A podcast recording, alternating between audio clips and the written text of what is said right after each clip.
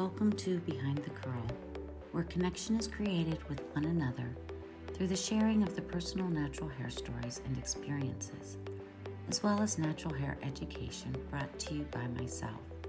I am a naturally textured curly hair specialist.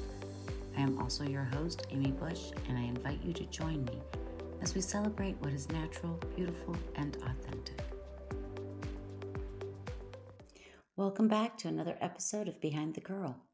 So excited to have you here with us again today because the topic that we're going to be discussing, which is refreshing curls for second, third, and even the following days, is a hot topic and everybody loves to talk about it because we all want to know how to refresh our curls, keep them looking good from day to day, and how many days can we go until we have to shampoo again. So, you know, the thing is that the key to a great refresh is going to depend on your day one prep and style. And now I will cover day one in another episode on another day. But your product choices will be determined by your porosity. And porosity is defined as the amount of liquid a surface can contain or absorb.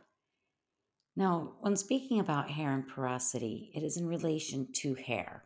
It's not comparing it to wood or carpet or any other surface.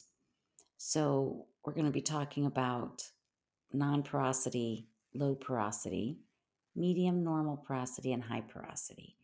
So, like I said, this is in comparison to the different porosities of hair, the different types of hair, and what the liquid is that can be absorbed into hair. Where porosity is concerned, there are natural porosities and traits, as well as artificial contributing factors. The first is the natural contributing traits. These are traits that are used to kind of determine the difference in porosities with natural hair. So, no color, no permanent waving, no permanent straightening, heat irons, anything else, minus artificial damage. So, porosity is also going to be attached to the diameter of the hair. So, oftentimes, common traits for fine and thinning hair is that hair is going to be of a higher porosity. Hair that has a little bit more weight, normal density, um, that is going to be a medium or normal porosity. And then very dense, thick hair, very coarse hair, hair that has a thicker diameter, that hair oftentimes will have a non porous or a low porosity. Now, when we talk about artificial contributing factors, this is where damage has been incurred on the hair strand from weather, maybe you've been out in the sun a lot, or maybe you're out in the cold excessively. Uh, it can be from excessive damage from round brushing, uh, damage from using the wrong type of brush and detangling, to uh, color, highlights, bleach, permanent waving, and relaxing. So, any of the chemical changes that can be made are damaging on the hair. Now, regardless of the porosity, there is still an order that I tend to follow when I am refreshing.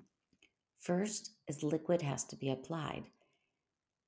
For high porosity, I tend to just use water. For medium to normal porosity, I might use a curl refresh. And for non or low porosities, I will use water plus the addition of a leave in spray conditioner. After you've applied that, then you can go with your creamier products, particularly for your higher and your medium porosity hairs. If you have a little bit more non porous or low porosity, then you may follow up with a butter based or even uh, in these porosities, you might use a thinner type liquidy gel. That would usually be used for your medium porosity. And then foams and mousses can be used on high and medium porosities. Next, if you needed extra hold, you can use a thicker gel. Be sure to add plenty of water to your hand or into the hair and that I recommend for your non and low porosity hair. And lastly, you would use a finishing spray. If you use an aerosol, it might be for the high and medium porosities, and a liquid finishing spray is more likely to be used for medium and low porosities. Now, there are a few tools that I often recommend for defining curls as we're working the product through the hair and smoothing out the curls, getting a little more spraying, a little more definition. Your fingers and your hands are a great tool, and I also like to use a Denman brush. What you use will depend upon how smooth you want those curls to be. Using your fingers and hands can give you some separation, but not real clear defined definition. Using a brush is going to give you the highest level of definition on those curls. Now, the smoother the curls start out are going to be usually on day two, because on day one, you've prepped your hair. On day two, you most often will require less manipulation, as well as the less that the liquid will be needed. When the hair is in this state, fingers are usually enough to fluff or smooth with this little bit of product added in maybe a light mist of water or a refresh spray, or even a small amount of cream. Usually, you will use a slight raking and scrunching method. And don't forget, every day the hair will soften up and open up a little bit more, and more volume will be added from day to day. Now, what I am going to suggest next is for if you desire more definition to your curls, you can do this on days two, three, four, and five, and maybe even more days.